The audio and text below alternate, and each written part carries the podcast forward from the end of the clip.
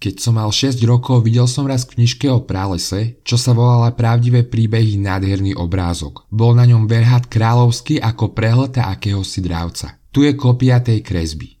V knižke sa vravelo. Verhady prehltajú svoju korisť celú, nerozhryzujú. Potom sa nemôžu ani pohnúť a pri jej trávení prespia aj 6 mesiacov. Veľa som tedy premýšľal o dobrodružstvách v džungli a potom sa im mne podarilo farebnou ceruskou načrtnúť prvú kresbu moju kresbu číslo 1.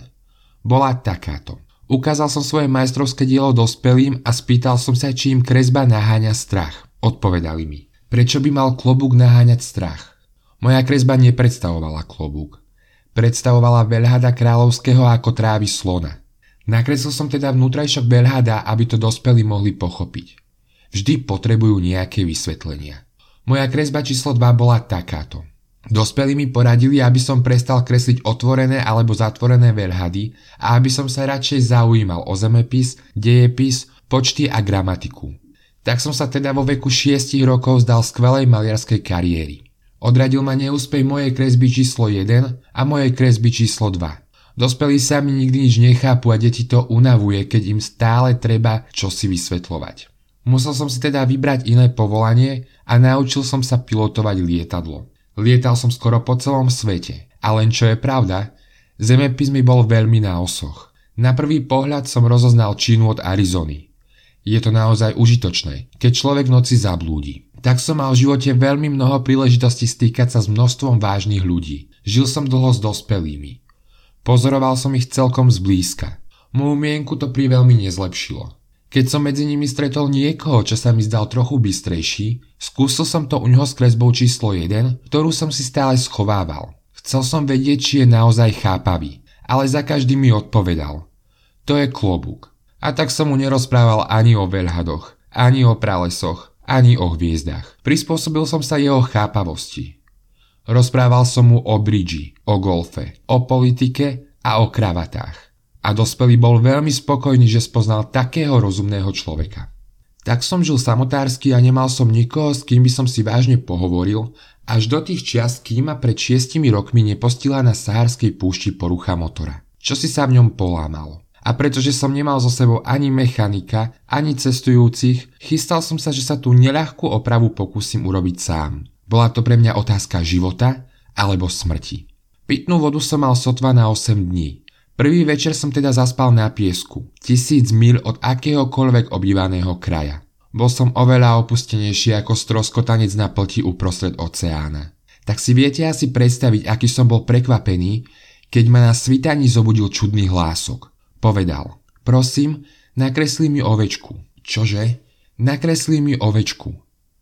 Vyskočil som na rovné nohy, ako by do mňa udrel blesk. Poriadne som si pretrel oči.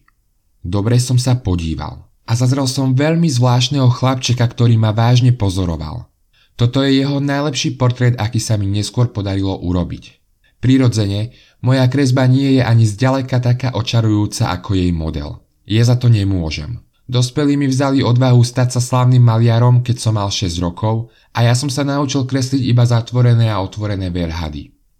Začudovane som teda vyvaloval oči na to zjavenie. Nezabúdajte, že som bol na tisíc mil ďaleko od akéhokoľvek obývaného kraja. A ten chlapček sa mi nezdal ani zmetený, ani na smrť unavený, ani polomrtvý od hladu, ani polomrtvý od smedu, ani na smrť vyľakaný. Vôbec nevyzeral ako dieťa, čo sa stratilo uprostred púšte, tisíc mil od akéhokoľvek obývaného kraja. Keď sa mi napokon podarilo prehovoriť, povedal som mu. Ale čo tu robíš? A tu mi celkom tichučko, ako čo si veľmi vážne zopakoval. Prosím, nakreslí mi ovečku. Keď na nás tajomstvo silne zapôsobí, neopovážime sa neposlúchnuť. Aj keď sa mi to zdalo na tomto mieste, vzdialenom tisíc míl od všetkých obývaných miest a v nebezpečenstve smrti nezmyselnej, vytiahol som z vrecka papier a plniace pero. Ale v tom som si spomenul, že som sa učil najmä zemepis, dejepis, počty a gramatiku a povedal som chlapčekovi, trochu namrzene, že neviem kresliť. Odpovedal mi, to nič, nakreslí mi ovečku. Pretože som nikdy nekreslil ovečku, načrtol som mu jednu z tých dvoch krezieb, čo som bol schopný urobiť. Tu so zatvoreným veľhadom. A celý ohromený som počúval, ako mi chlapček vraví. Nie, nie, ja nechcem slona vo Velhadovi.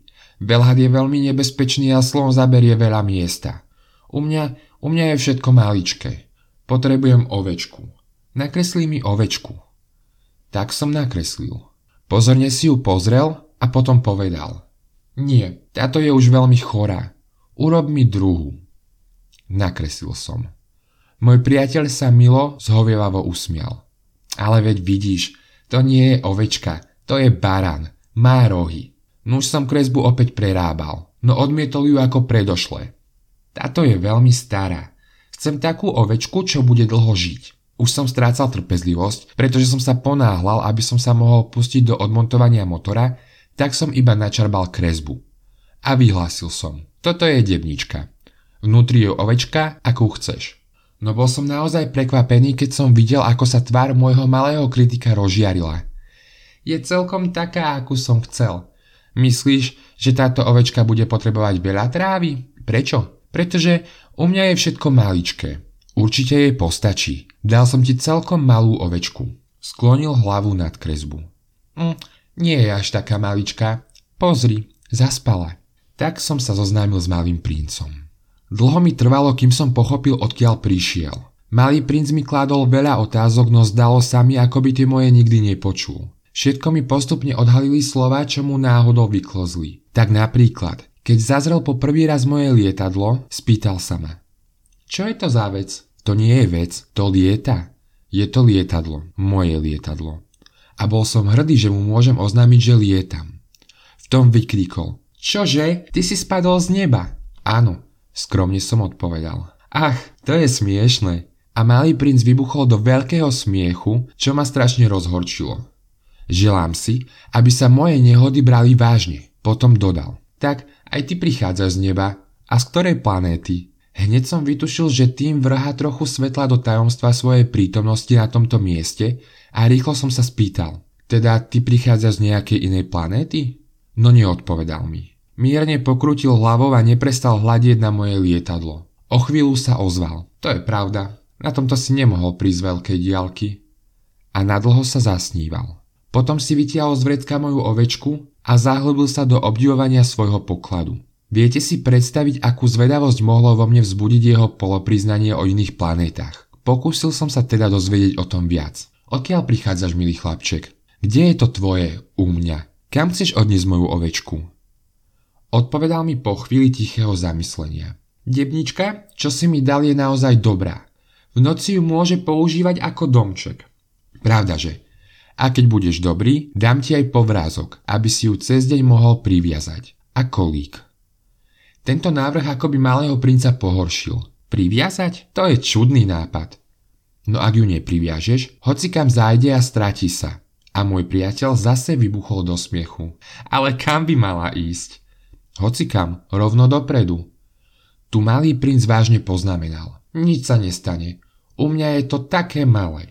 A možno trochu skľúčenie dodal. Ak ide človek rovno dopredu, ďaleko nezajde. Tak som sa dozvedel druhú veľmi dôležitú vec, že jeho rodná planéta je sotva väčšia ako dom. To ma nemohlo veľmi prekvapiť. Dobre som vedel, že okrem veľkých planét, ako je Zem, Jupiter, Mars a Venuša, ktorým ľudia dali meno, jestvujú ešte stovky iných a niektoré sú také malé, že sa iba horko ťažko dajú spozorovať hvezdarským ďalekohľadom. Keď nejaký hvezdár niektorú z nich objaví, namiesto mena jej dá číslo. Nazve ju napríklad asteroid 3251. Mám vážne dôvody domnievať sa, že planéta odkiaľ prišiel malý princ je asteroid B612. Tento asteroid iba jediný raz pozoroval v teleskope v roku 1909 akýsi turecký hvezdár. Podal vtedy obšírny a názorný výklad o svojom objave na Medzinárodnom astronomickom kongrese. No nikto mu neveril a zamenilo to jeho oblečenie. Dospelí sú už takí. Našťastie, pre dobrú povesť asteroidu B612 jeden turecký diktátor nariadil svojmu národu pod trestom smrti, aby sa obliekal po európsky. Hvezdar zopakoval svoj názorný výklad v roku 1920 vo veľmi elegantnom fraku. A tento raz všetci prijali jeho názor.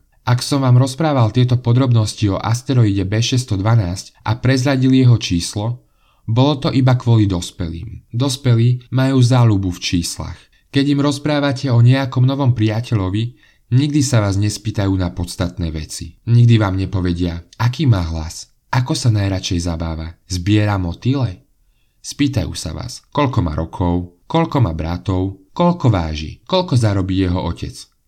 Až potom si myslia, že vedia, aký je. Ak dospelým poviete, videl som pekný dom z červených tehal, s muškátmi v oblokoch a s holubmi na streche, nevedia si ten dom predstaviť. Treba im povedať. Videl som dom za 100 tisíc fránkov. Vtedy vykríknú. To je krásne. Ak im teda poviete, dôkazom, že malý princ jestvoval je to, že bol očarujúci, že sa smial a že chcel ovečku. Keď niekto chce ovečku, je to dôkaz, že jestuje. Pohodia plecom a nazvú vás dieťačom. No ak im poviete, planéta odkiaľ prišiel je asteroid B612, tedy ich presvedčíte a dajú vám pokoj s ďalšími otázkami. Oni sú už takí, netreba sa preto na nich hnevať. Deti musia byť k dospelým veľmi zhovievavé. Ale my, čo rozumieme životu, prirodzene o čísla veľmi nedbáme. Tento príbeh by som bol rád začal rozprávať tak, ako sa začínajú rozprávky. Rád by som bol povedal. Bol raz jeden malý princ, ktorý býval na planéte iba o niečo väčšie ako on sám a potreboval nejakého priateľa. Tým, čo rozumejú životu, by sa to zdalo oveľa pravdivejšie. A ja nechcem, aby sa moja knižka čítala ľahko vážne. Cítim veľký žiaľ, keď rozprávam tieto spomienky. Je už 6 rokov od vtedy, čo môj priateľ odišiel i s ovečkou. Ak sa ho tu pokúsim opísať, robím to preto, aby som na neho nezabudol. Zabudnúť na priateľa je smutné. Každý človek nemal priateľa a môžem sa stať takým ako dospelý, čo sa nezaujímajú o nič, len o čísla. A preto som si aj kúpil škatulku farieb a cerusky. Je veľmi ťažké pustiť sa znova do kreslenia v mojom veku, keď som to skúšal iba ako 6-ročný, s kresbami zatvorených a otvorených veľhadov. Prirodzene, pokúsim sa urobiť čo najvernejšie portréty. Ale nie som si celkom istý, či sa mi to podarí. Jedna kresba je dosť dobrá a druhá sa mu ani nepodobá. Trochu zle som odhadol aj jeho postavu. Tu je malý princ priveľký. Tam je zas primalý. Som aj v rozpakoch, akú farbu dať jeho obleku. Nuž to skúšam raz tak, raz onak, ako mi to kedy ide. Nakoniec sa zmýlim v niektorých dôležitých podrobnostiach, ale to mi už musíte prepáčiť. Môj priateľ nikdy nič nevysvetloval. Možno si o mne myslel, že som taký ako on. Ale bohužiaľ, ja nedokážem vidieť ovečky cez debničky. Hádam, som už trochu ako ty dospelý. Aký ste som zostarol. Každý deň som sa dozvedel niečo o jeho planete, o odchode, o ceste. Pomaličky, z náhodou vyslovených poznámok, keď o niečom rozmýšľal. Tak som sa na tretí deň oboznámil s drámou Baobabov. Aj tento raz to bolo vďaka ovečke, pretože malý princ sa ma z nenazdajky spýtal, ako by sa ho zmocnili vážne pochybnosti. Je to pravda, že ovečky ohryzajú kríky? Však, áno, je to pravda. Ach, to som rád. Nepochopil som, prečo je také dôležité, aby ovečky ohryzali kríky. No malý princ dodal. Teda ohryzajú aj baobaby?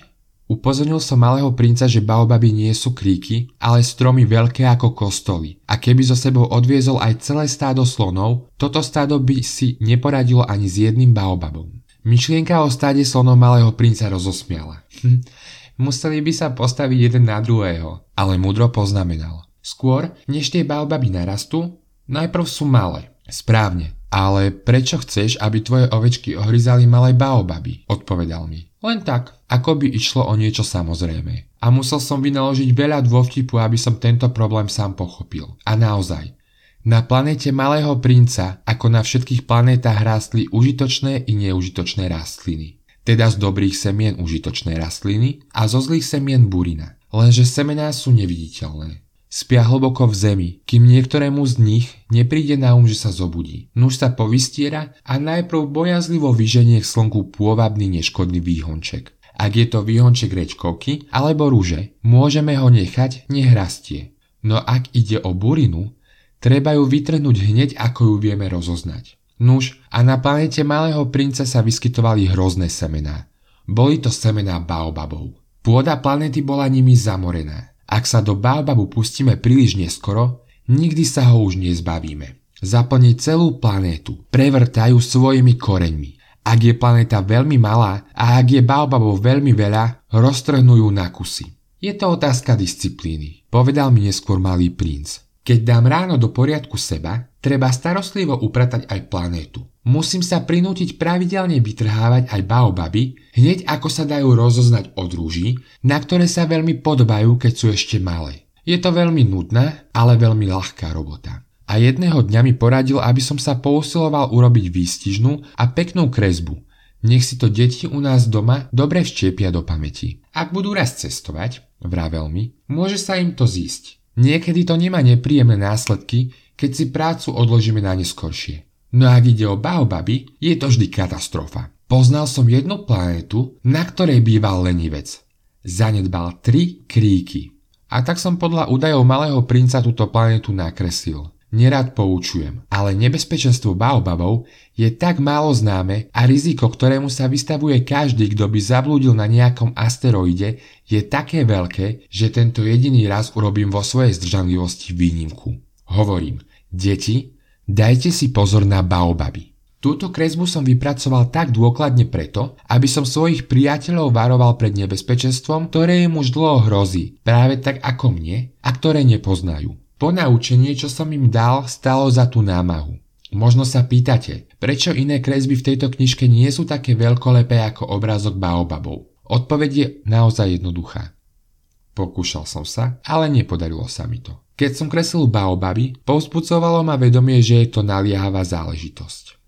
Ach, malý princ, takto som pomaly pochopil tvoj prostý, smutný život. Dlhý čas boli tvojim jediným rozstýlením iba čarovné západy slnka. Túto novú podrobnosť som sa dozvedel ráno 4. dňa, keď si mi povedal. Mám veľmi rád západy slnka. Poďme sa pozrieť na jeden západ slnka. Ale musíme počkať. Na čo máme počkať? Musíme počkať, kým slnko začne zapadať. Najprv si bol veľmi prekvapený, ale potom si sa zasmial sám nad sebou a povedal si mi, stále si myslím, že som doma. Skutočne, keď je v Spojených štátoch poludnie, každý vie, že nad Francúzskom slnko zapadá. Postačilo by, keby sme sa za minútu dostali z Ameriky do Francúzska a mohli by sme sa pozerať na západ slnka. Bohužiaľ, Francúzsko je príliš ďaleko. Ale na tvojej maličkej planéte ti stačilo potiahnuť stoličku o niekoľko krokov a díval si sa na zmrákanie za každým, keď sa ti zachcelo. Jedného dňa som videl zapadať slnko 44 ráz. O chvíľu si dodal.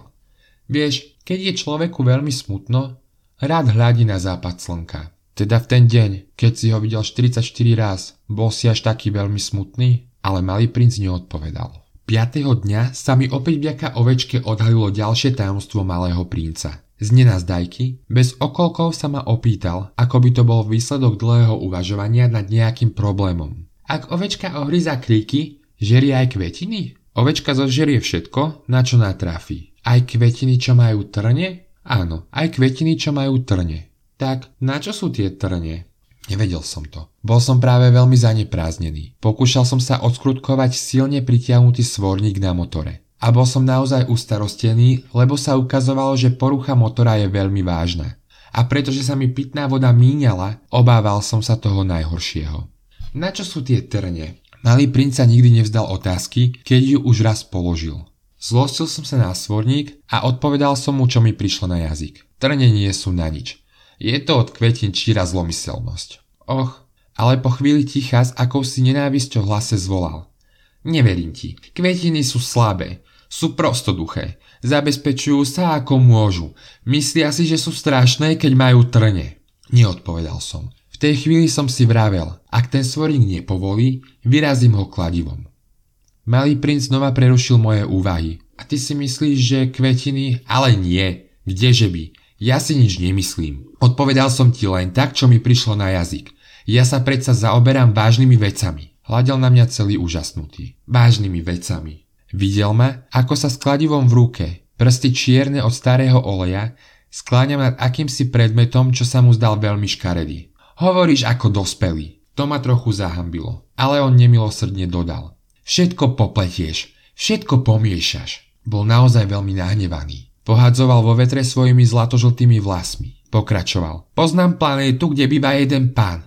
Celý červený v tvári. Nikdy neprivoňal ku kvetu. Nikdy sa nezahľadel na hviezdu. Nikdy nemal nikoho rád. Nikdy nerobil nič iné, iba spočítaval. A po celý deň opakuje ako ty. Ja som vážny človek. Ja som vážny človek. A toho naplnilo pýchou. Ale to nie je človek, to je hríb. Čo je to? Hríb. Malý princ bol teraz celý bledý od hnevu.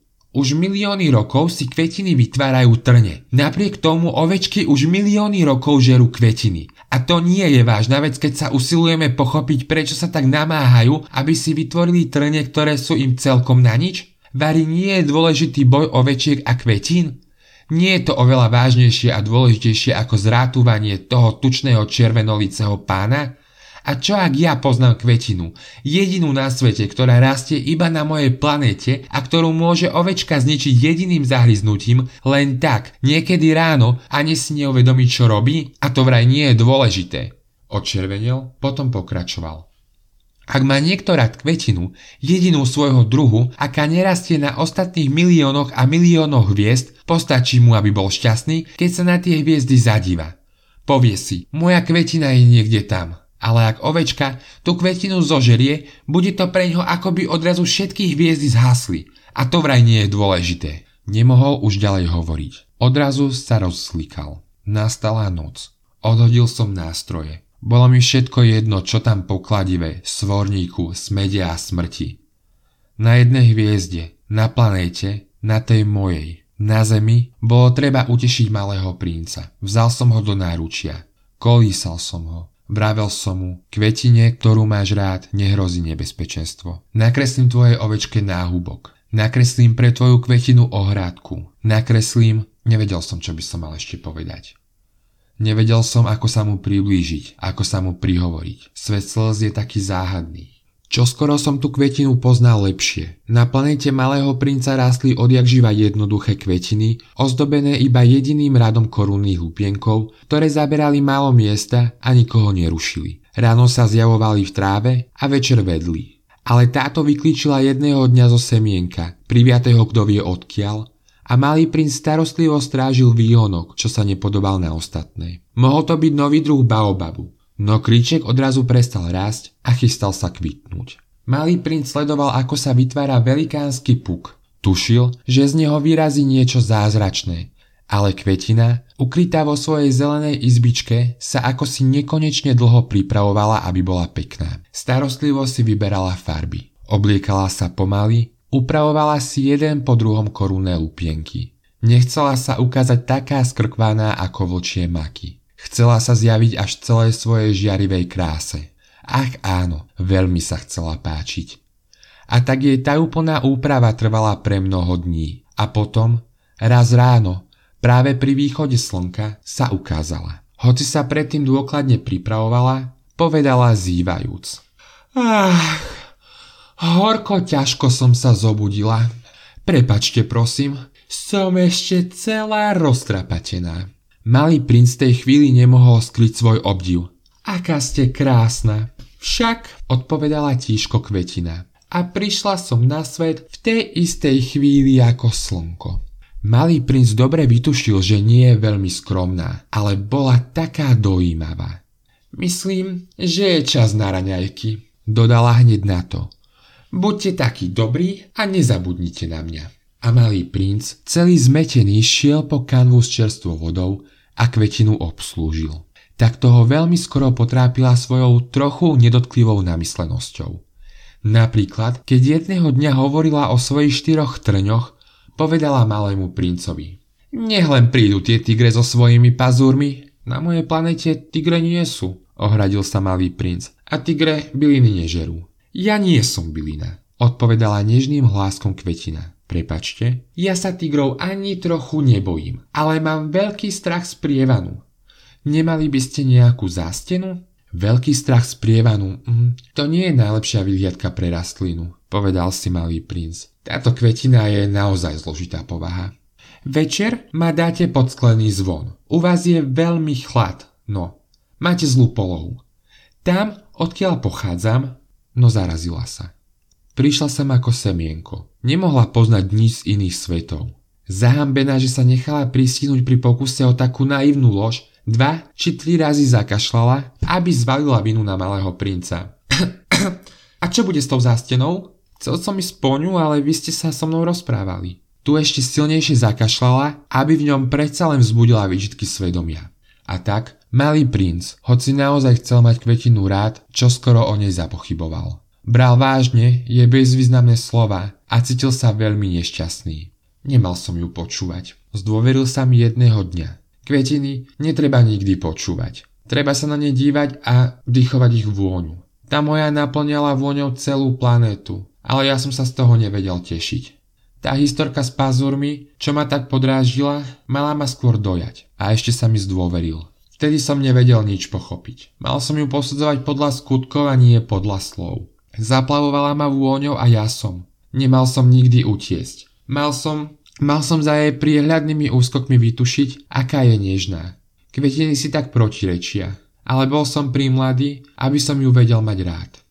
Myslím, že na svoj útek využil sťahovanie divých vtákov. Ráno pred odchodom dal planetu pekne do poriadku. Svedomito vymietol svoje činné sopky. Mal dve sopky, čo boli ešte v činnosti. Bolo to veľmi pohodlné, keď si ráno zohrieval raňajky. Mala jednu vyhasnutú sopku. Ale ako vravieval, človek nikdy nevie.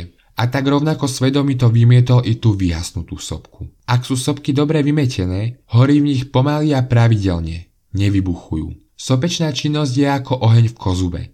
Prirodzene, my sme na našej zemi príliš maličkí, aby sme mohli vymetať naše sopky a preto nám spôsobujú toľko starostí. Malý princ vytrhal aj posledné výhonky baobabov a bol trochu skľúčený. Myslel si, že sa už možno nikdy nevráti. Ale všetky tieto zvyčajné práce sa mu v to ráno zdali neobyčajne milé. A keď posledný raz polial kvetinu a chystal sa ju prikryť skleným zvonom, Pocítil, že je mu do plaču. S Bohom, povedal Kvetine, ale Kvetina mu neodpovedala. S Bohom, zopakoval. Kvetina zakašľala, ale nie preto, že by mala zápal priedušiek. Bola som hlúpa, povedala napokon. Odpust mi, usiluj sa byť šťastný. Bol prekvapený, že mu nič nevyčíta. Stál tam celý zmetený, so zvonom vo vystretej ruke. Nechápal tú pokojnú láskavosť. Ale áno, mám ťa rada, povedala mu kvetina. Ty si o tom mojou vinou nevedel, teraz to ale nie je dôležité. No ty si bol práve taký hlúpy ako ja. Usiluj sa byť šťastný. Nechaj tak ten zvon, už ho nechcem. Ale vietor, nie som až taká prechladnutá. Čerstvý nočný vzduch mi urobí dobre. Som predsa kvetina. Ale zvieratá, musím predsa strpieť dve či tri husenice a chcem poznať motýle. Je to vraj veľmi krásne. Kto by ma inak navštívil? Ty, ty budeš ďaleko. A veľkých zvierat sa vôbec nebojím. A ja mám pazúry. A prostomyselne ukázala svoje štyri trne. Potom dodala, nepreťahuj to toľko. Rozčuluje ma to. Rozhodol si sa odísť, tak choď. Nechcela, aby ju videl plakať. Bola to veľmi pyšná kvetina. Žil v oblasti asteroidov 325, 326, 327, 328, 329 a 330. Najprv sa teda vybral na ne, aby tam hľadal nejaké zamestnanie a poučenie. Na prvom prebýval kráľ, oblečený do purpuru a hermelínu. Oblečený do purpuru a hermelínu sedel na veľmi jednoduchom a predsa majestatnom tróne. Ach, tu máme poddaného, vykrikol král, keď zazrel malého princa. A malý princ sa v duchu spýtal, ako ma mohol spoznať, keď ma ešte nikdy nevidel. Nevedel, že pre kráľov je svet veľmi zjednodušený. Všetci ľudia sú poddaní. Pristup bližšie, nech ťa lepšie vidím, povedal mu král, ktorý bol veľmi pyšný, že je pre niekoho kráľom. Malý princ sa obzeral, kam by si sadol, ale planéta bola celá zatarasená nádherným hermelínovým plášťom. Ostal teda stať a pretože bol unavený, zývol. Je proti pravidlám etikety zývať v prítomnosti kráľa, povedal mu vládca. Zakazujem ti to. Nemôžem sa ubrániť, odpovedal malý princ celý zahambený. Prekonal som dlhú cestu a nespal som. Prikazujem ti teda, povedal mu král, aby si zýval. Už celé roky som nevidel nikoho zývať. Zývanie je pre mňa zvláštnosťou.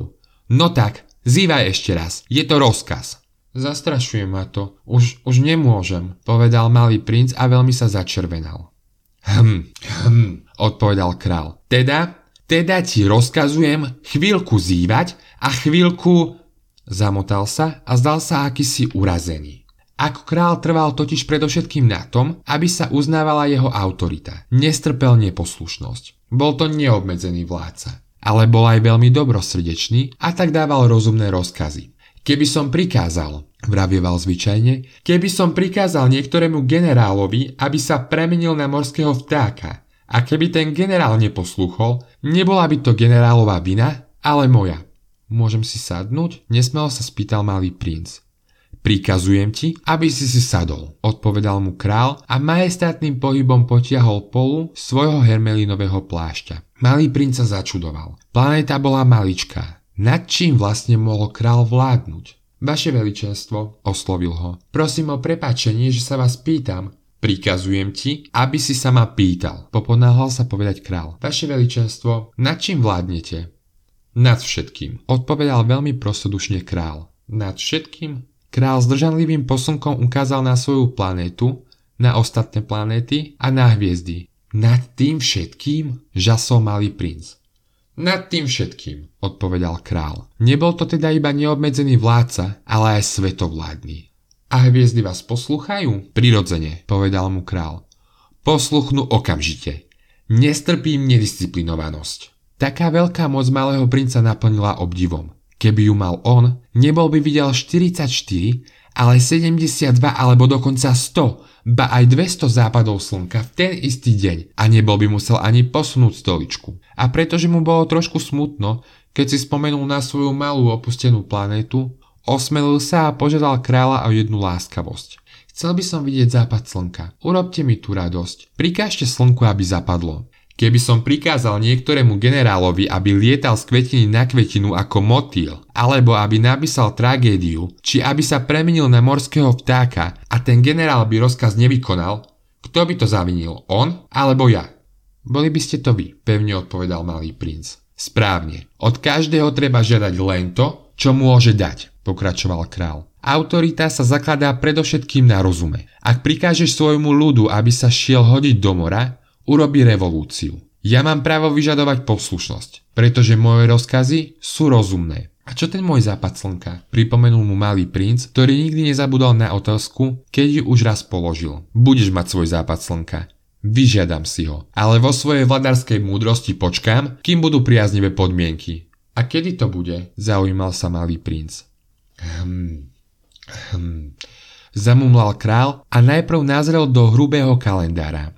Hmm, bude to asi, asi, bude to dnes večer, asi o 3 štvrte na 8. A uvidíš, ako presne sa plnia moje príkazy. Malý princ zývol. Lutoval, že prišiel o západ slnka. A už sa aj trochu nudil. Nemám tu už čo robiť, povedal kráľovi. Idem zasa ďalej. Neodchádzaj, povedal král, veď bol taký pyšný, že ma poddaného. Neodchádzaj, vymenúvam ťa za ministra. Za ministra čoho? Za ministra, za ministra spravodlivosti. Ale tu nie koho súdiť. To sa nevie, odpovedal mu král. Ešte som nevykonal cestu okolo svojho kráľovstva. Som už veľmi starý, nemám tu miesto pre koč a chôdza ma unavuje. Och, ale ja som ho už celé videl, povedal malý princ a naklonil sa, aby sa ešte raz pozrel na druhú stranu planéty. Ani tam na druhej strane nikto nie je. Budeš teda súdiť sám seba, odpovedal mu král. To je najťažšie. Je oveľa ťažšie súdiť samého seba ako svojho blížneho. Ak sa ti podarí samého seba dobre súdiť, bude to znamenať, že si ozajstný mudrc. Súdiť samého seba môžem hoci kde, vravel malý princ. Nemusím bývať práve tu. Hm, zamumlal král. Myslím, že na mojej planéte musí byť niekde stará myš. Počujem ju v noci. Môžeš súdiť tú starú myš. Z času na čas ju odsudíš na smrť. Tak bude jej život závisieť od tvojej spravodlivosti. Ale ty jej za každým udelíš milosť, aby ti ostala. Je tu len jedna jediná. Ja nemám rád, keď sa odsudzuje na smrť, odpovedal malý princ. A naozaj si myslím, že odídem. Nie, povedal král.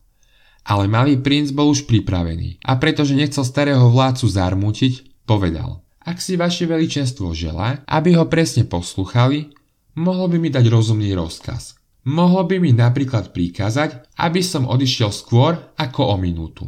Zdá sa mi, že podmienky sú priaznivé. Pretože král neodpovedal, malý princ najprv váhal, potom so vzdychom odchádzal. Menujem ťa svojim vyslancom, poponáhľal sa v tom zakričať král. Tváril sa veľmi vznešenie.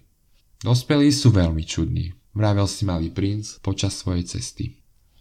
Na druhej planéte býval márnivec. Ach, ach, prišiel ma navštíviť obdivovateľ. Vykríkol len čo v diálke zazrel malého princa. Pretože márnivci vidia v ostatných ľuďoch svojich obdivovateľov. Dobrý deň, povedal malý princ. Máte čudný klobúk. Mám ho preto, aby som mohol pozdravovať, odpovedal mu márnivec. Aby som mohol pozdravovať, keď ma s jasotom vítajú. Bohužiaľ, tadiaľ to nikto nikdy nejde. Ach, naozaj, povedal malý princ, ktorý mu neporozumel. Zatlieskaj, poradil mu teda márnivec. Malý princ zatlieskal. Márnivec nadvihol klobúk a skromne pozdravil. Toto je zábavnejšie ako návšteva u kráľa, vravel si v duchu malý princ a opäť zatlieskal. Márnivec znova dvíhal klobúk z hlavy a pozdravoval. Jednotvárnosť takejto hry malého princa po 5 minútach unavila. Čo treba urobiť, aby klobúk spadol? Spýtal sa. Ale Márnivec ho nepočul. Márnivci počujú iba chválu. Naozaj ma veľmi obdivuješ? Spýtal sa malého princa. Čo znamená obdivovať? Obdivovať znamená uznať, že som najkrajší, najlepšie oblečený, najbohatší a najinteligentnejší človek na planéte. Ale, ale veď si na svojej planéte sám. Urob mi tú radosť. Aj tak ma obdivuj. Obdivujem ťa, povedal malý princ, pokrčiac trochu plecami. No ako ťa to len môže zaujímať? A malý princ odišiel. Dospelí sú rozhodne veľmi čudní, vravel si v duchu počas cesty. Na ďalšej planete býval Pian. Táto návšteva bola veľmi krátka, ale malý princ bol po nej veľmi skľúčený. Čo tu robíš? Spýtal sa Piana, ktorého našiel ako mlčky sedí pred radom prázdnych a radom plných fliaž. Pijem, odpovedal Pian s pochmúrnym výrazom. Prečo piješ? pýtal sa ho malý princ. Aby som zabudol, odpovedal Pian. Aby si zabudol? A na čo? Vyzvedal malý princ, lebo ho už lutoval. Aby som zabudol, že sa hambím, priznal Pian a ovesil hlavu. Za čo sa hambíš? Vypytoval sa malý princ, lebo mu chcel pomôcť. Hambím sa, že pijem, dodal Pian a načisto sa odmlčal a malý princ celý zmetený odišiel. Dospelí sú rozhodne veľmi, veľmi čudní, vravel si v duchu počas cesty. Štvrtá planéta patrila biznismenovi. Ten človek bol taký zaujatý, že pri príchode malého princa ani hlavu nezdvihol. Dobrý deň, povedal mu malý princ. Vyhasla vám cigareta. 3 a 2 je 5. 5 a 7 12, 12 a 3 15. Dobrý deň.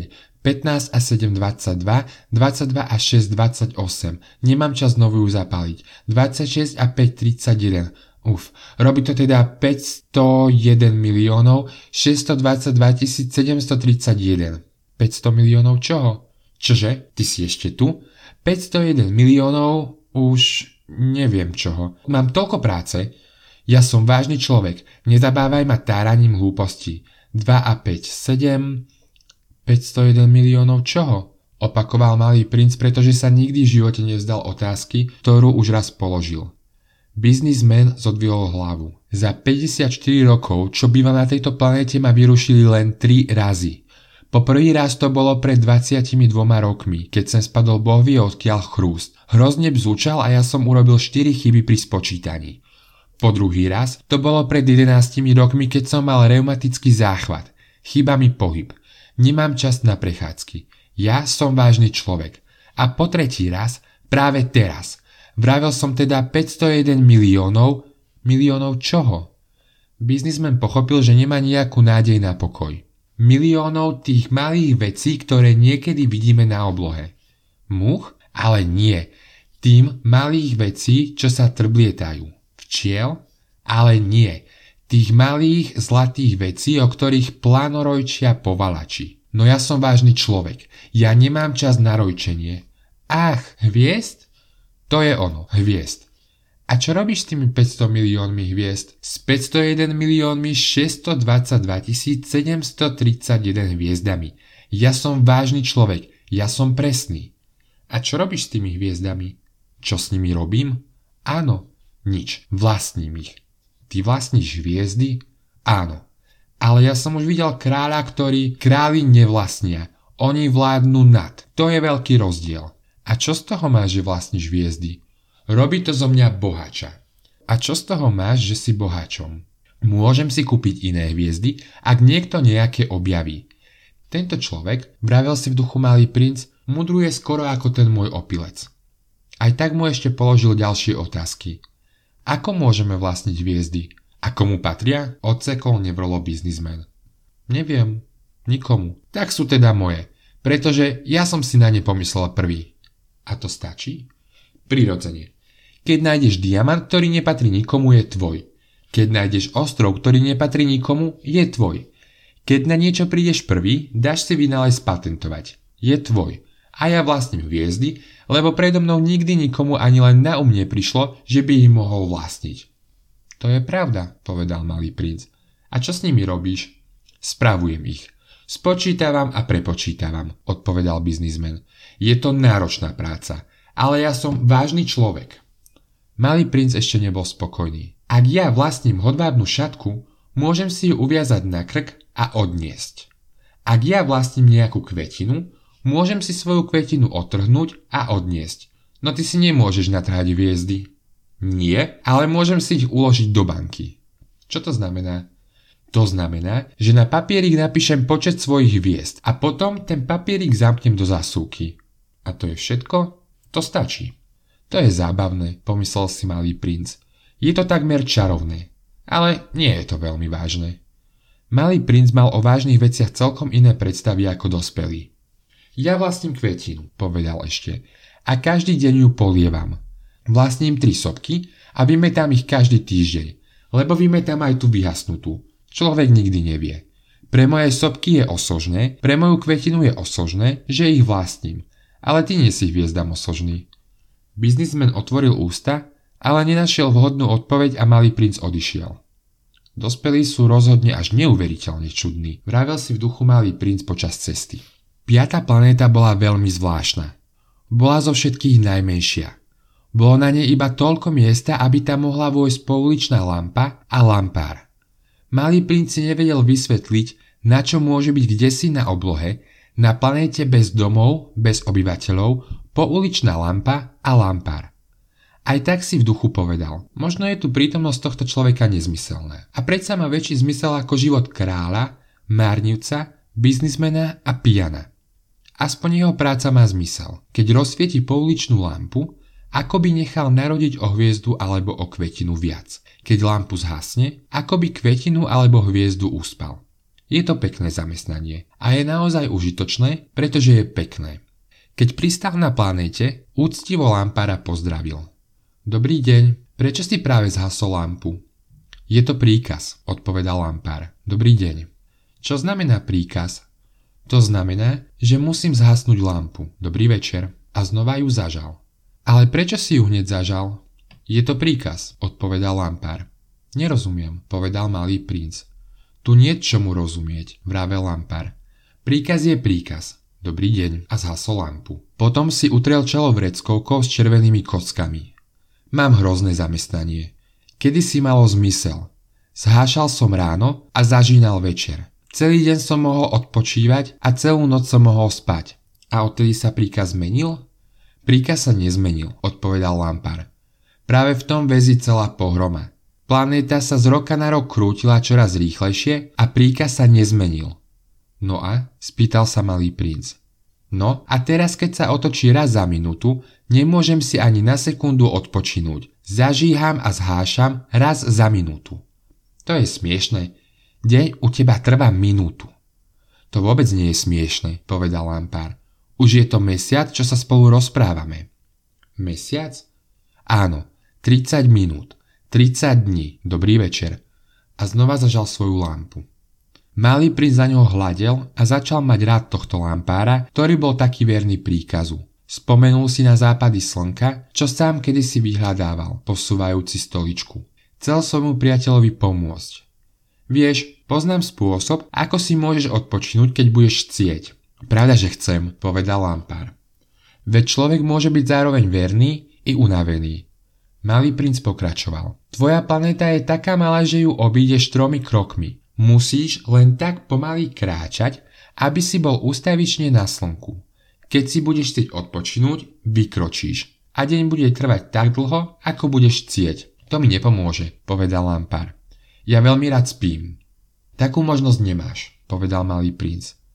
Takú možnosť nemám, prisvedčil Lampar. Dobrý deň a zhasol lampu. Týmto človekom by všetci ostatní, král, márnivec, pijan aj biznismen pohrdali, vravel si malý princ zatiaľ čo pokračoval vo svojej ceste. A predsa, on jediný sa mi nezdá smiešný. Možno preto, že sa zaoberá niečím iným ako samým sebou. Lútostivo si vzdychol a ešte si povedal. Iba s ním by som sa vedel spriateliť, no jeho planéta je naozaj veľmi malá. Nie je tam miesto pre dvoch. Ale malý princ sa neodvážil priznať si, že túto šťastnú planetu lutuje najmä pre tých 1440 západov slnka za 24 hodín. Šiesta planéta bola 10 raz väčšia. Býval na nej starý pán, ktorý písal hrubizné knihy. Aha, tu máme cestovateľa, zvolal, keď zazrel malého princa. Malý princ si sadol na stôl a trošku dýchčal, už tak veľa cestoval. Odkiaľ prichádzaš? spýtal sa ho starý pán. Čo je to za hrubú knihu, povedal malý princ. Čo tu robíte? Som zemepisec, odpovedal starý pán. Čo je to zemepisec? Je to vedec, ktorý vie, kde sú moria, veľké rieky, mesta, vrchy a púšte. To je veľmi zaujímavé, povedal malý princ. Konečne skutočné zamestnanie. A poobzeral sa okolo seba po zemepiscovej planéte. Ešte nikdy nevidel takú veľkolepú planétu. Vaša planéta je veľmi pekná. Sú na nej aj oceány? Ja to nemôžem vedieť, odpovedal zemepisec. Ach, malý princ bol sklamaný. A vrchy? Ja to nemôžem vedieť, povedal zemepisec. A mestá a veľké rieky a púšte? Ani to nemôžem vedieť, odpovedal zemepisec.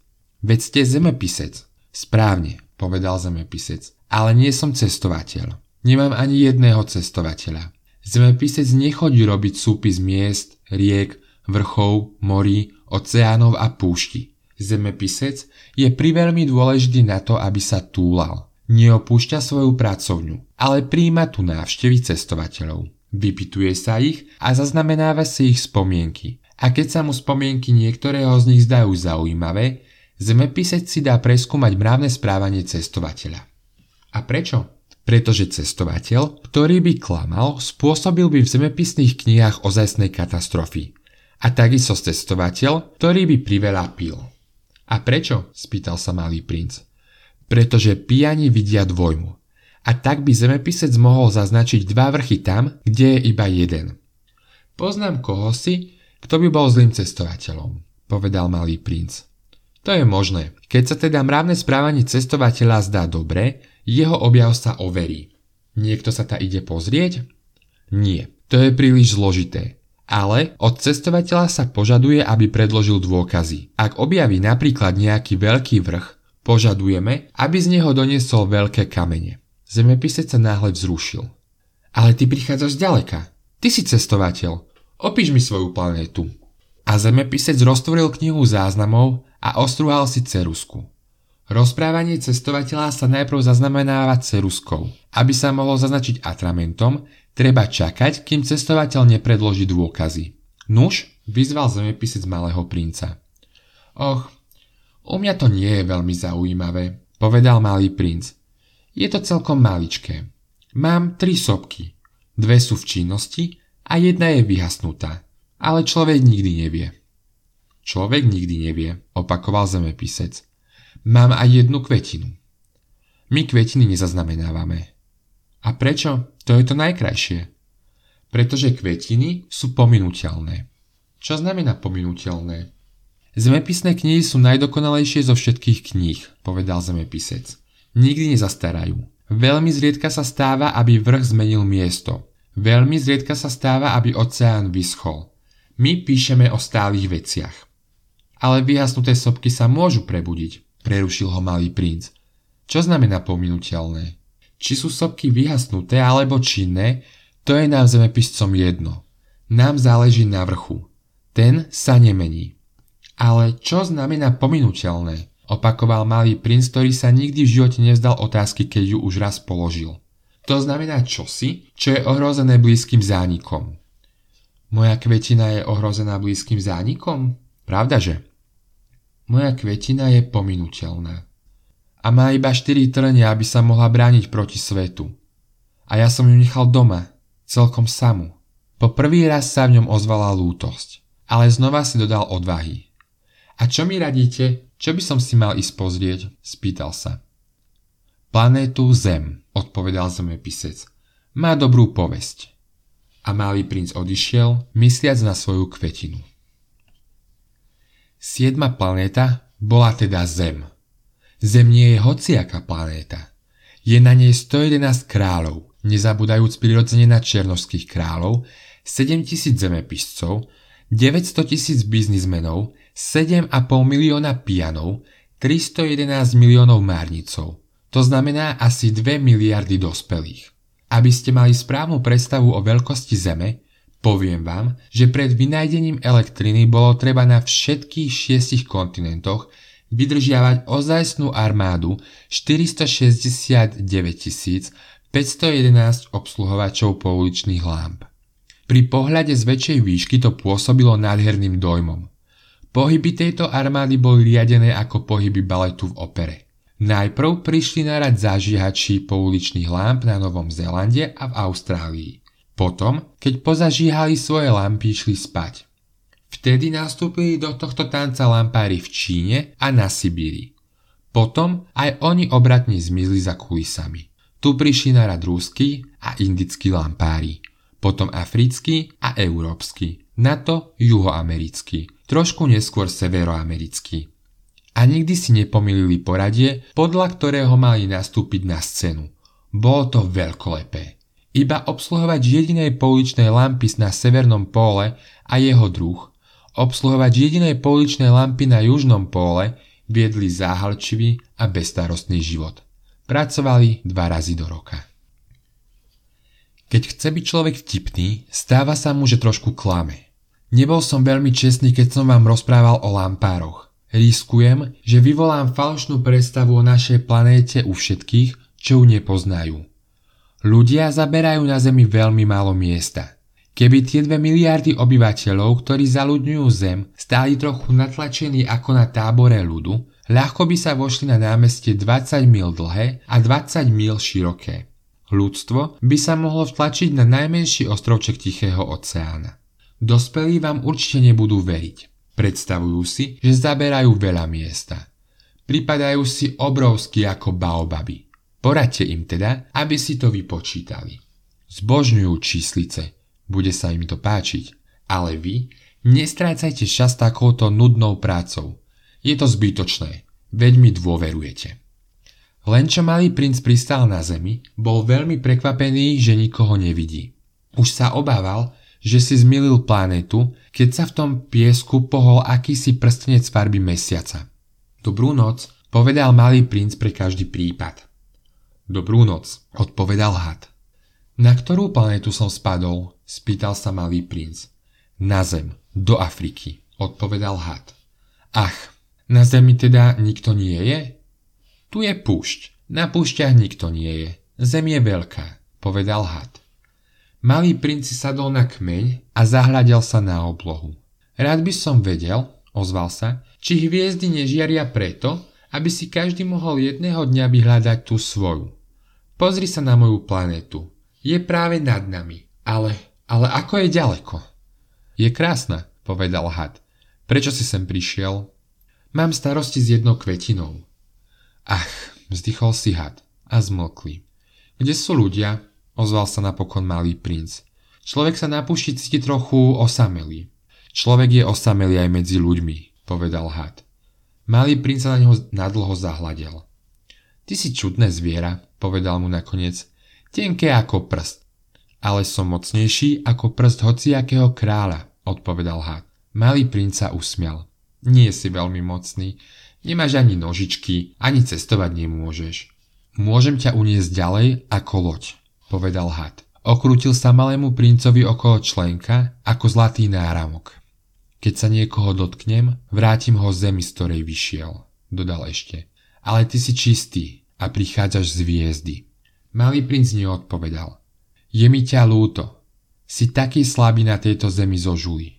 Môžem ti jedného dňa pomôcť, ak sa ti bude priveľmi cnieť za tvojou planétou.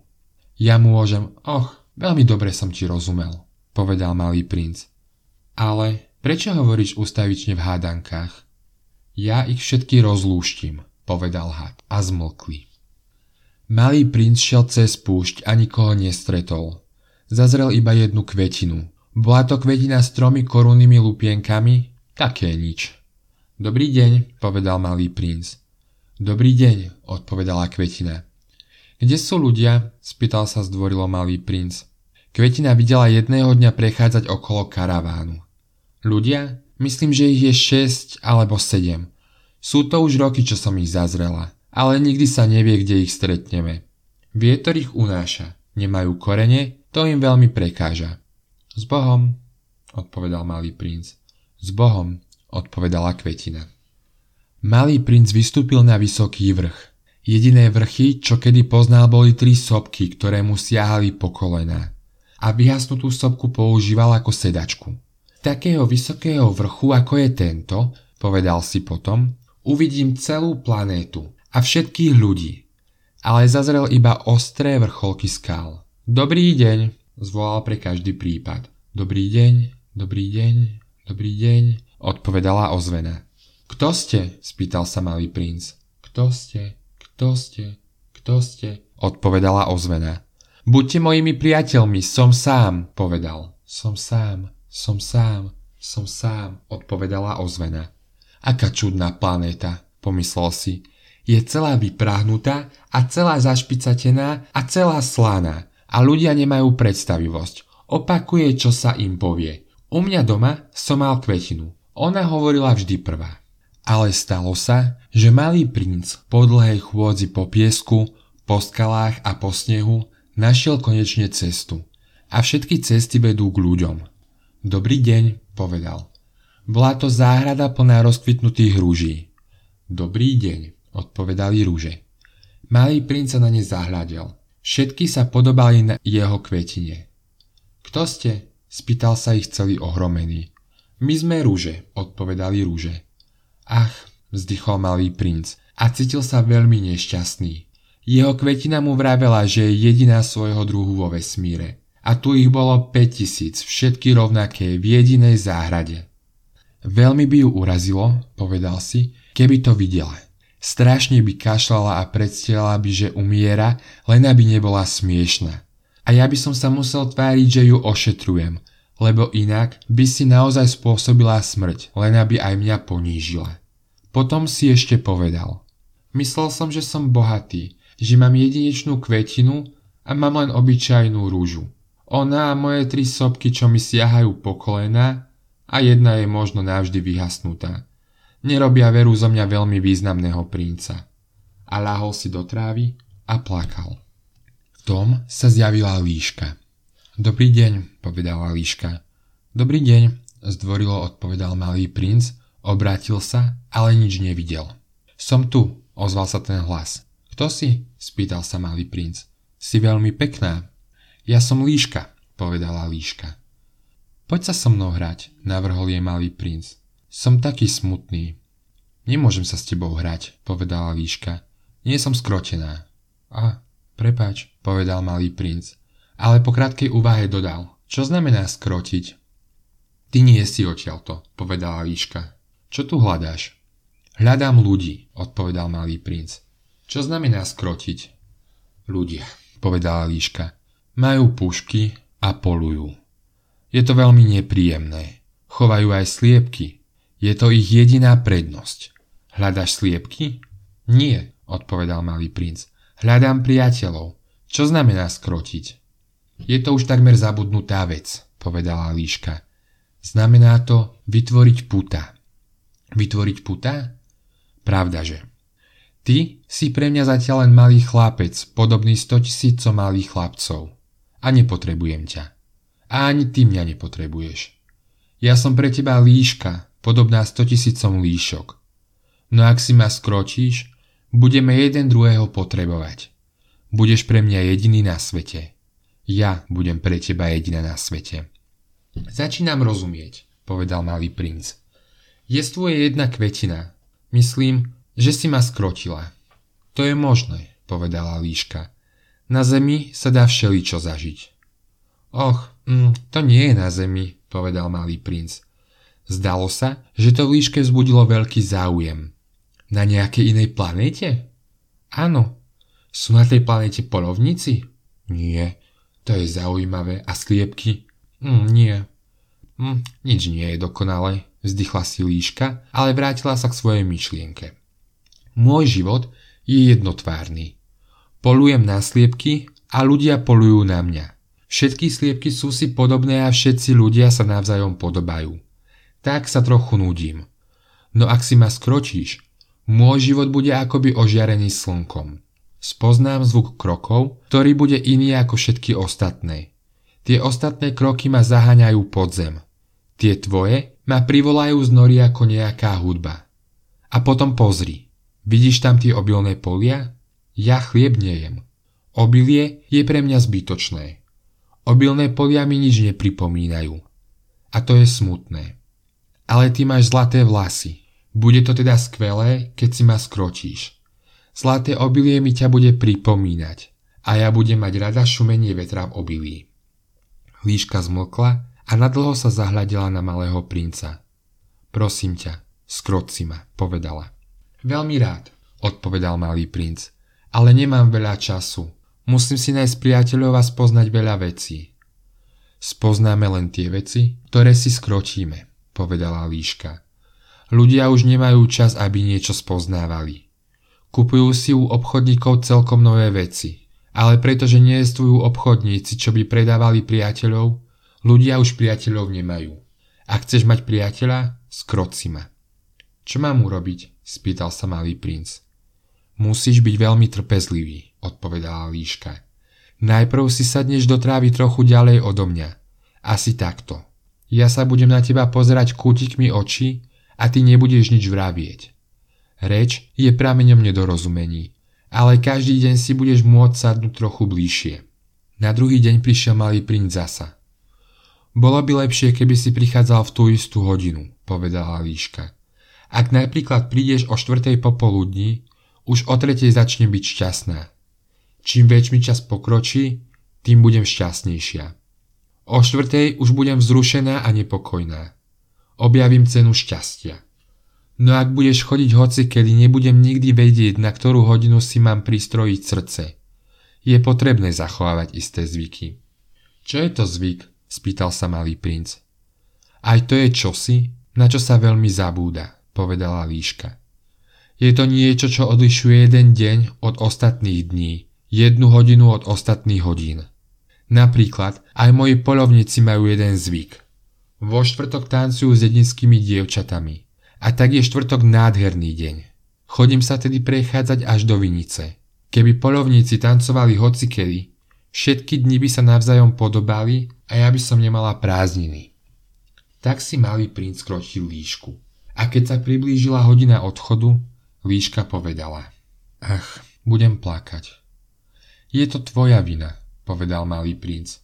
Neželal som ti nič zlé, ale ty si chcela, aby som si ťa skrotil. Pravdaže, povedala líška. Ale ty budeš plakať, povedal malý princ. Pravdaže, povedala líška. Teda z toho nebudeš mať nič. Budem, povedala líška. Vďaka farbe obilia. Potom dodala. Chod sa ešte raz pozrieť na ruže. Pochopíš, že tá tvoja je jediná na svete. Vrátiš sa ku mne, aby si mi dal s Bohom a ja ti darujem tajomstvo. Malý princ sa šiel znova pozrieť na rúže. Vy sa na moju rúžu vôbec nepodobáte. Vy ešte nie ste nič, povedal im. Nikto si vás neskrotil a vy ste si neskrotili nikoho. Ste také, ako bola moja líška. Bola iba líškou, čo sa podobala 100 tisícom ostatných líšok. Ale ja som si z nej urobil priateľku a teraz, teraz je jediná na svete a rúže boli veľmi zarazené. Ste krásne, ale ste prázdne, povedal im. Nemožno pre vás zomrieť. Prirodzene, obyčajný okolo idúci by si myslel, že moja rúža sa vám podobá, ale ona jediná je dôležitejšia ako vy všetky, pretože práve ju som polieval. Pretože ju som dával pod sklený zvon. Pretože ju som chránil zástenou. Pretože jej som pozabíjal husenice, okrem dvoch alebo troch, z ktorých majú byť motýle pretože ju Som počúval, ako sa žaluje, alebo vystatuje, alebo dokonca ako niekedy mlčí, pretože je to moja rúža. A vrátil sa k líške. S Bohom, povedal. S Bohom, povedala líška. Tu je moje tajomstvo. Je veľmi jednoduché. Dobre, vidíme iba srdcom. To hlavné je očiam neviditeľné. To hlavné je očiam neviditeľné, opakoval malý princ, aby si to zapamätal. Čas, ktorý si strácal pre svoju rúžu, robí tvoju rúžu takou dôležitou. Čas, ktorý som strácal pre svoju rúžu, opakoval malý princ, aby si to zapamätal. Ľudia zabudli na túto pravdu, povedala líška. Ale ty na ňu nesmieš zabudnúť. Ty budeš navždy zodpovedný za všetko, čo si skrotíš. Si zodpovedný za svoju rúžu. Som zodpovedný za svoju rúžu. Opakoval malý princ, aby si to zapamätal. Dobrý deň, povedal malý princ. Dobrý deň, povedal výhybkár. Čo tu robíš? spýtal sa malý princ. Rozdeľujem cestujúcich po tisícových skupinách, povedal výhybkár. Vypravujem vlaky, čo ich odvážajú raz napravo, raz naľavo. A vysvietený rýchlik, duniac ako hrom, Otriasol vyhybkárovou budkou. Veľmi sa ponáhľajú, povedal malý princ. Čo hľadajú? Hm, ani človek na rušni to nevie, odpovedal výhybkár. A v opačnom smere zadunel druhý vysvietený rýchlik. Už sa vracajú? spýtal sa malý princ.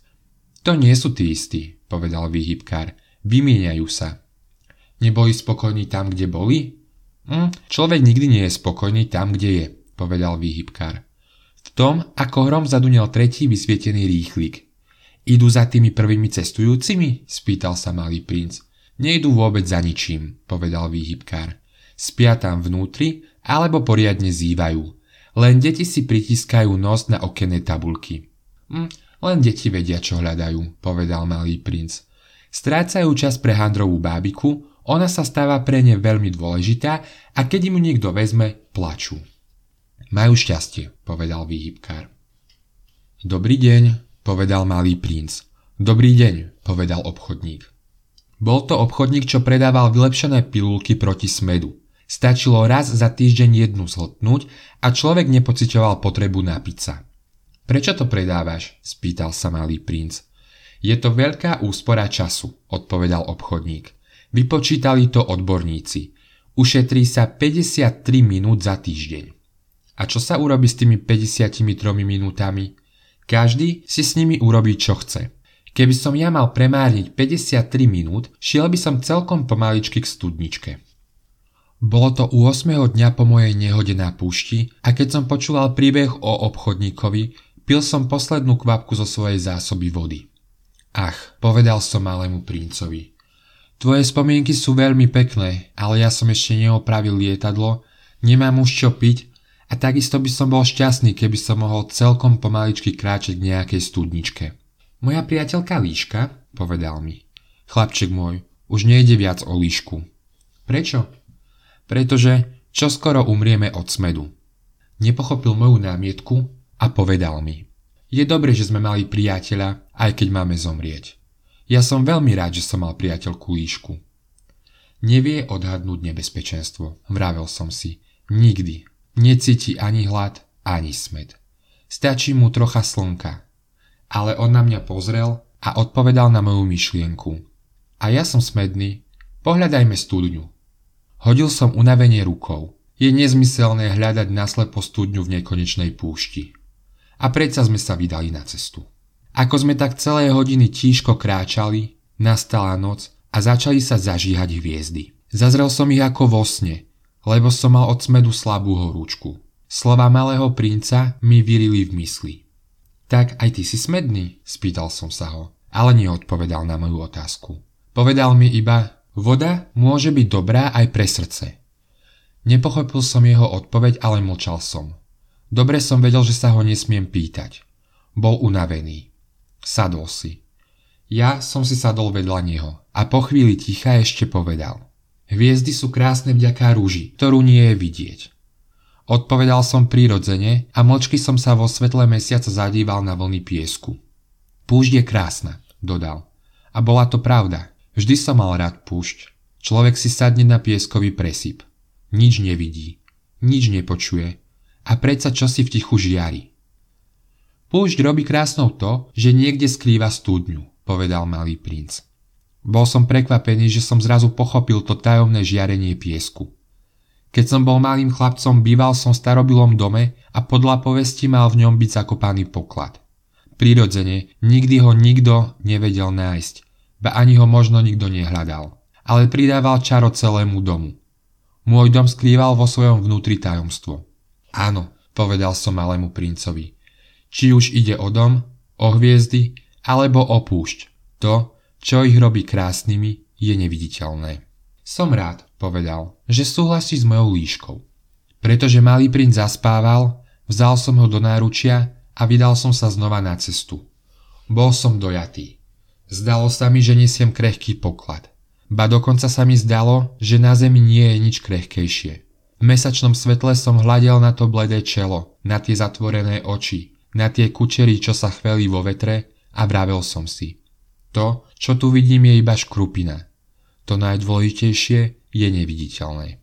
A pretože jeho pootvorené ústa sa nesmelo pokúšali usmiať, vravel som si ešte. Na tomto spiacom malom princovi ma tak veľmi dojíma jeho oddanosť jednej kvetine, jeho obraz rúže, ktorý v ňom žiari ako plamienok lámpy, aj keď spí. A tušil som, že je ešte krehkejší.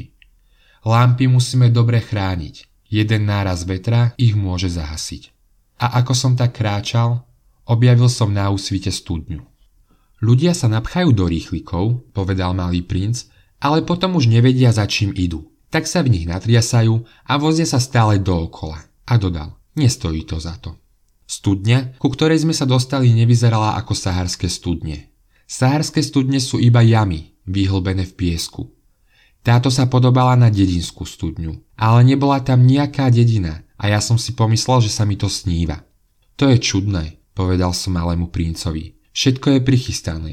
Hriadeľ, vedro i povraz. Zasmial sa, chytil povraz, rozkrútil hriadeľ. A hriadeľ škrípal, ako škrípe starý veterníček, keď vietor dlho spal. Počuješ, povedal malý princ. Zobúdzame túto studňu a ona spieva. Nechcel som, aby sa namáhal. Nechaj, ja to urobím, povedal som mu. Pre teba je to príťažké. Pomaly som vyťahoval vedro až na okraj studne. Pekne rovno som ho ta postavil. Ušiach mi stále znel spev hriadeľa. A vo vode, čo sa ešte vlnila, som videl chvejúce sa slnko. Žízním po tejto vode, povedal malý princ. Daj sa mi napiť. A ja som pochopil, čo hľadal. Zodvihol som vedro až k jeho perám. Pil so zatvorenými očami. Bolo to pôvabné ako nejaká slávnosť. Táto voda bola naozaj čosi iné ako obyčajná živina. Zrodila sa schôdze pod hviezdami, zo spevu hriadeľa, z námahy mojich rúk. Bola srdcu taká milá ako nejaký dar. Keď som bol malým chlapcom, svetlo vianočného stromčeka, hudba na polnočnej omši a nežnosť úsmevom mi takto obostreli najväčším leskom vianočný darček, čo som dostal. Ľudia u vás pestujú 5000 rúží v jedinej záhrade a nenachádzajú v nej to, čo hľadajú, povedal malý princ.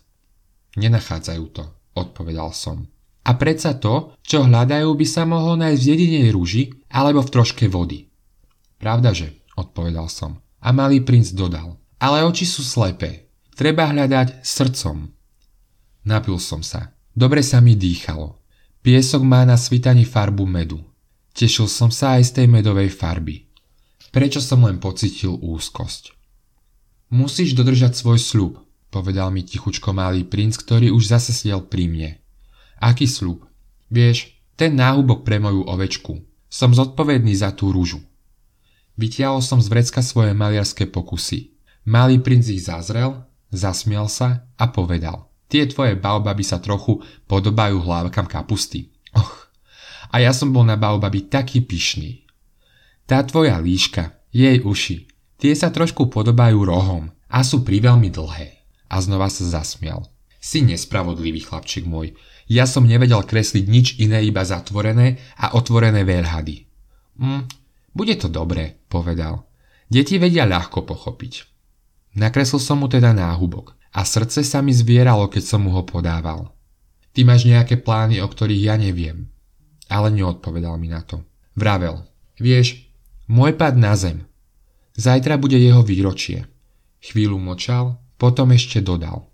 Spadol som celkom blízko odtiaľto a začervenal sa. A hoci som nechápal prečo, opäť som pocitil čudný žiaľ. Predsa mi prišlo na um spýtať sa ho. Teda to nebola náhoda, že si sa v to ráno, keď som ťa pred 8 dňami spoznal, prechádza len tak sám na tisíc míl od všetkých obývaných krajov? Vracal si sa na miesto, kam si spadol? Malý princ sa znova začervenal a ja som váhavo dodal. Možno, možno preto výročie? Malý princ sa opäť začervenal. Nikdy neodpovedal na otázky, no ak sa niekto červená, znamená to áno. Nemám pravdu? Ach, povedal som. Bojím sa. Ale on mi povedal. Teraz musíš pracovať. Musíš sa vrátiť k svojmu stroju. Budem ťa tu čakať. Vráť sa zajtra večer. No ja som sa neuspokojil. Spomenul som si na líšku. Človek sa vystavuje nebezpečenstvu, že bude trošku plakať, keď sa nechal skrotiť. Nedaleko studne bola zrúcanina starého kamenného múru. Keď som sa sem na druhý deň večer vracal od svojej práce, zazrel som zďaleka malého princa, ako sedí so spustenými nohami hore na múre. A počul som, že hovorí. Tak ty sa na to nepamätáš? Vravel. To nebolo presne tu. Nejaký hlas mu bez pochyby niečo povedal, lebo malý princ odpovedal. Áno, je to naozaj ten deň, ale nie na tomto mieste. Kráčal som ďalej k múru. Ešte vždy som nikoho nevidel ani nepočul. A predsa malý princ opäť komu si odpovedal. Pravda, že? Uvidíš, kde sa začína moja stopa v piesku. Teda tam na mňa čakaj. Budem tam dnes v noci. Bol som asi 20 metrov od múru a ešte vždy som nič nevidel. Malý princ chvíľu mlčal, potom povedal. Máš dobrý jed? Si pevne presvedčený, že ma nenecháš dlho trpieť? Zastal som. Srdce sa mi zobrelo, ale ešte som to nechápal. Tak choď preč, povedal. Chcem zostúpiť. Tak som aj ja pozrel dolu k pete múru a odskočil som.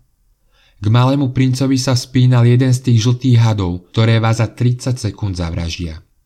Rozbehol som sa, hmatajúc vo vrecku, aby som odtiaľ vytiahol revolver, ale na lomos, čo som narobil? Had sa tichučko spustil do piesku ako vodomet, keď opadáva a nenáhlivo s ľahkým kovovým šuchotom vklzol medzi kamene. Dorazil som k múru práve včas, aby som zachytil do náručia svojho chlapčeka, princa, bledého ako sneh. To je pekný poriadok. Ty sa teraz dávaš do reči s hadmi. Rozviazal som mu zlatožltú šatku, čo ustavične nosil na krku. Navlhčil som mu na sluchy a dal som sa mu napiť.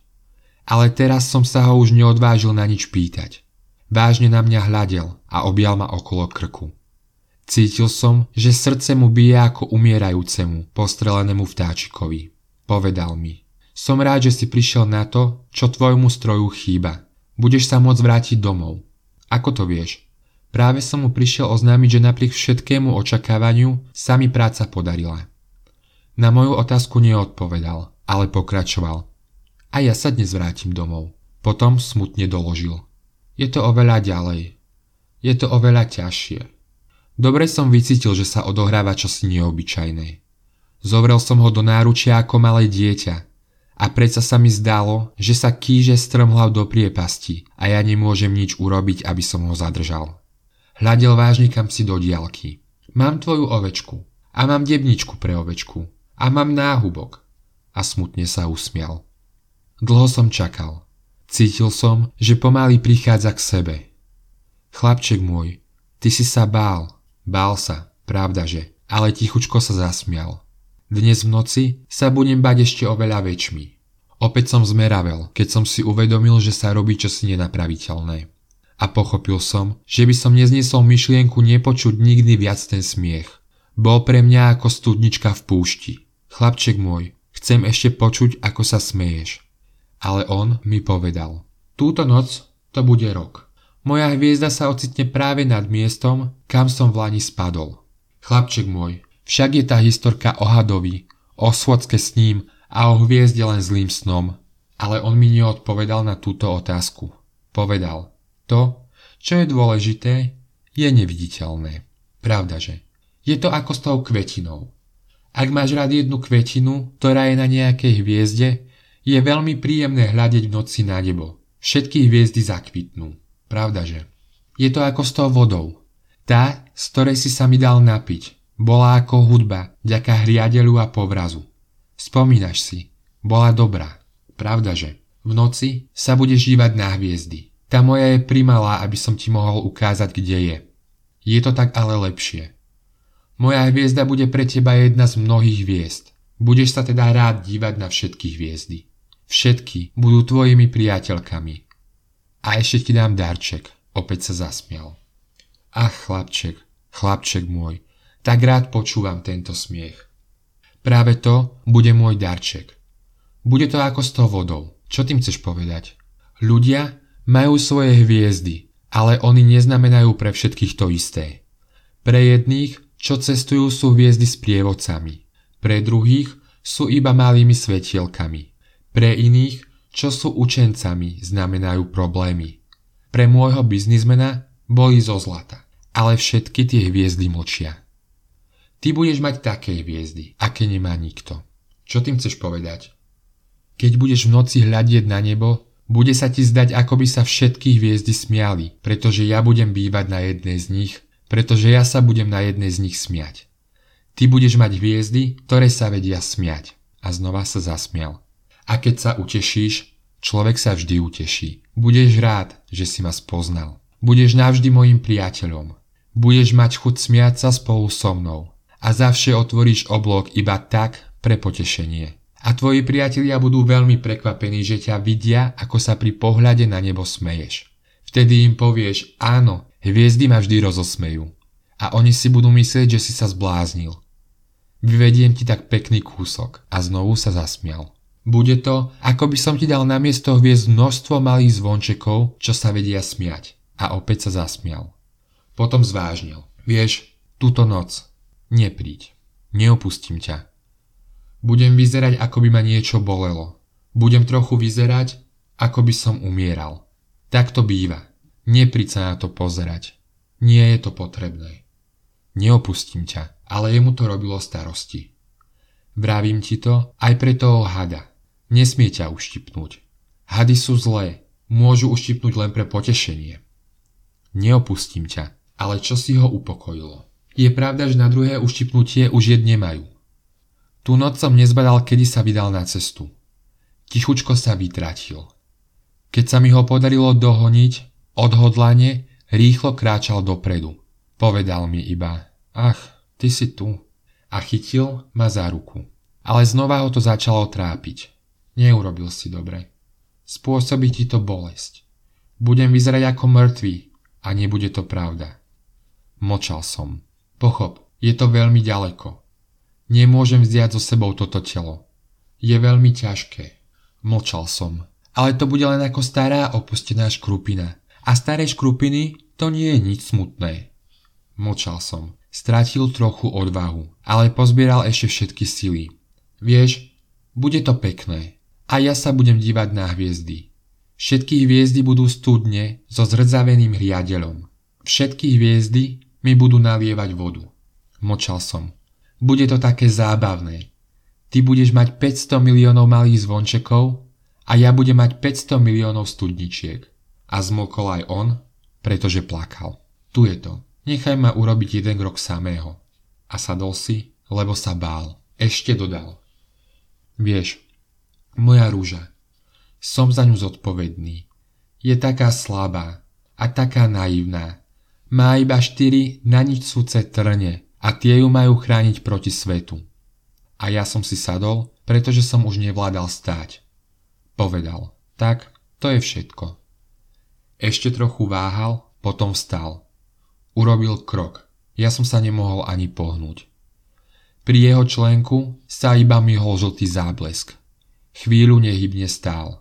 Nevykríkol. Padal pomaly, ako padá strom. Dokonca to na piesku nespôsobilo nejaký hluk. A odtedy už veru prešlo 6 rokov. Nikdy som ešte tento príbeh nikomu nerozprával. Keď som sa znova stretol s priateľmi, boli veľmi radi, že ma vidia živého. Bol som smutný, ale vravel som si, to je z únavy. Už som sa trošku utešil. To znamená nie celkom. Ale dobre viem, že sa vrátil na svoju planétu, pretože na svitaní som jeho telo nenašiel. Nebolo to až také ťažké telo. V noci rád počúvam hviezdy. Je to ako 500 miliónov zvončekov. Ale stala sa mi mimoriadná vec. K náhubku, čo som nakreslil malému princovi, zabudol som pripojiť kožený remienok. Nikdy ho nemohol ovečke priviazať. A tak sa pýtam, čo sa asi stalo na jeho planéte. Je veru možné, že ovečka zožrala rúžu. Raz si poviem, určite nie. Malý princ ju každú noc zakrýva skleným zvonom a ovečku si dobre stráži. Vtedy som šťastný a všetky hviezdy sa tichučko smejú. Raz si zasa poviem, niekedy je človek roztržitý a to stačí. Jedného večera malý princ možno zabudol na sklený zvon alebo sa ovečka v noci ticho vykradla. Vtedy sa mi všetky zvončeky menia na slzy. Je to naozaj veľká záhada. Pre vás, čo máte radi malého princa práve tak ako pre mňa, nebude vesmír rovnaký ako predtým. Ak niekde, nevie sa kde, ovečka, ktorú nepoznáme, zožrala, možno áno, možno nie, jednu rúžu. Zahľate sa na nebo. Pýtajte sa, zožrala ovečka rúžu? Áno alebo nie. A uvidíte, ako sa všetko zmení a nejaký dospelý nikdy nepochopí, že je to také dôležité. Toto je pre mňa tá najkrajšia a najsputnejšia krajina na svete. Je to tá istá krajina ako na predchádzajúcej strane, ale nakreslil som ju ešte raz, aby som vám ju dobre ukázal. Tu sa malý princ zjavil na zemi, potom zmizol. Zahľate sa pozorne na túto krajinu, aby ste si boli istí, že ju spoznáte, keď budete jedného dňa cestovať v Afrike po púšti. A keď tadiaľ náhodou budete prechádzať, naliehavo vás prosím, neponáhľajte sa, čakajte chvíľu tesne pod hviezdou. Ak potom príde k vám dieťa, ak sa bude smiať, ak bude mať zlaté vlasy, ak nebude odpovedať, keď sa ho budete pýtať, ľahko uhádnete, kto to je. Buďte potom ku mne láskaví. Nenechávajte ma takého zarmúteného. Rýchlo mi napíšte, že sa vrátil. Milý poslucháč, dovol mi ešte na úplnom konci, na záver povedať, ako vlastne malý princ vznikol.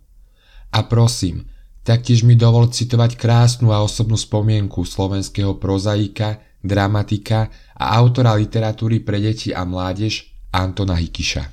V americkom exile, medzi únavnými spormi rôznych skupín francúzskych emigrantov, si 42-ročný pilot, ktorý dočasne nemôže lietať, začína kresliť na kúsok papiera a na okraji obrusa chlapčeka. Kreslí celú sériu toho istého plavovlasého drobčeka. Bola to chvíľa z rodu jedinej knihy Antoana de Saint-Exupéryho pre deti, Malého princa. Na poput priateľov sa pustil do písania knižky pre deti. Ako jeden z mala spisovateľov považoval totiž tvorbu pre deti za výsostný dar Boží, ku ktorému treba pristupovať s pokorou a úctou k detskej duši. Malý princ dosiahol svetový úspech a patrí dnes do základného fondu svetovej literatúry pre deti a mládež. Slovenskému čitateľovi sa dostal jeho preklad do rúk po prvý raz zásluhou spisovateľky Hany Panickej v roku 1959 z vydavateľstva Slovenský spisovateľ, čo bol vzhľadom na duchovný rozmer dielka na ten čas odvážny edičný čin. Ak nerátame rozsiahle fragmenty eseistického diela Citadela, ktoré písal s prestávkami po celý život a nestihol ho dokončiť, ostáva Malý princ posledným dielom predčasne zomrelého spisovateľa. Málo ktorému spisovateľovi sa podarí tak prepojiť svoj život so svojim literárnym dielom, ako to urobil osud nášmu aristokratovi Lecovi. Na sklonku druhej svetovej vojny ho túžba bojovať proti nepriateľovi a znova lietať nad morom doviedla až do Tunisu. Úpenlivými prozbami si vymohol od amerických veliteľov, aby mohol na prieskumných lietadlách Lighting vykonávať prieskumné lety. Boli to vtedy moderné a rýchle stroje a pilotovať ich smeli iba letci do 35 rokov veku. Antoine mal 44. 31. júla 1944 zo základne leteckej eskadry 2 lomeno 33 v Borgu na severe ostrova Korzika podľa rozkazu veliteľa odštartoval pilot Antoine de Saint-Exupéry na zvyčajný prieskumný let nad dovtedy okupovaným južným územím Francúzska, nad svoje rodisko. Kamarátom na letisku povedal Ak ma zostrelia, nebudem nič ľutovať. Vôbec nič. Svojej matke napísal jeden zo zvyčajných listov. Moja mamičenka. Tak by som vás chcel zbaviť starostí o mňa, tak by som chcel, aby ste dostali môj list. Mám sa veľmi dobre. Naozaj. Ale som strašne smutný, že som vás dlho nevidel. A obávam sa o vás, moja starúčka, milovaná mamičenka. V akej to nešťastnej dobe žijeme. Mamička, poboskajte ma, tak ako ja vás boskávam z celého srdca. Antoine. Prieskumné lietadlo Lighting s pilotom San Exuperím sa z toho letu nikdy nevrátilo. Antoine de San Exupéry sa strátil kdesi nad vodami stredozemného mora. Zmizol zo sveta tajomne a krásne ako jeho malý princ. Iba najšlachetnejším z ľudského rodu sa dáva výsada takejto smrti. Na záver mi dovolte osobnú spomienku. Knihy San Exuperio sa mi dostali do rúk začiatkom 60. rokov, období odmeku tuhých stalinských rokov. Malého prince vo vtedajšom českom preklade som čítaval svojim deťom. A raz večer, v tých chvíľach intimity, keď človek cíti, že jedinou a najväčšou hodnotou vlastného života sú jeho deti, krv z jeho krvi, pri pohľade na rozžiarené oči našej Elenky a Petríka som sa nad malým princom rozplakal. Neviem, či je správne, aby sa otec takto priznával. No dnes viem jedno. Svet má ešte nádej, keď budú deti čítať Malého princa. Tak ako si ho nedávno prečítal na jeden dušok môj 8-ročný vnúk. Lebo kto vie, možno práve dnes, na Prahu obrovských premien, ktoré nás majú priviesť k väčšej slobode, je veľmi dôležité, aby naši deti mali v sebe jemnosť i odvahu malého princa s veľkým duchom.